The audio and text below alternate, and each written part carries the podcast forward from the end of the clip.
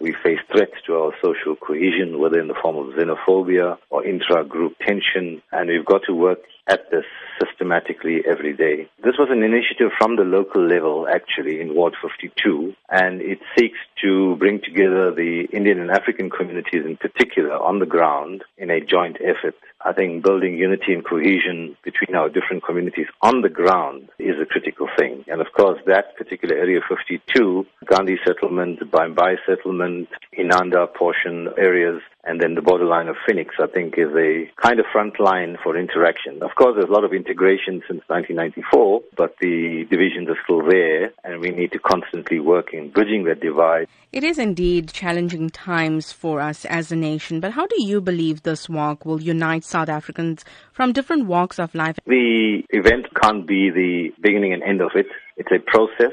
It's the aim is to raise consciousness about it, is to show that people on the ground at local level are working together, and it can be a huge symbolic example for the rest of the province and the country. I think in all our areas, communities do live side by side. Of course, there is a historic apartheid legacy where there are still divisions and boundaries, and one side is predominantly of one community and the other side predominantly of the other. And that's the thing to show that bridges can be built. And then, of course, it mustn't just be restricted to, to national event days. So, yes, I think it can be an inspiring example for the rest of the province and the country. Oliver Tambo embodied anti racism and the spirit of unity. As we celebrate Anti Racism Week and commemorate Human Rights Day tomorrow, how can you encourage South Africans to follow in his footsteps and celebrate his legacy? I think let's use the centenary year to firstly understand Oliver Tambo's legacy. His most important gift to us as South Africans, he has given us of how to unite people and keep them united and manage things intelligently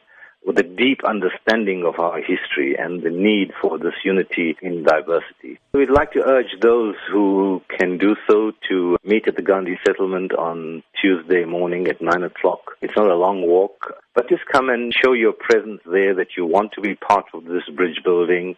Uh, you want to honor Oliver Tambo. This can be a critical building block to the social cohesion efforts in the province.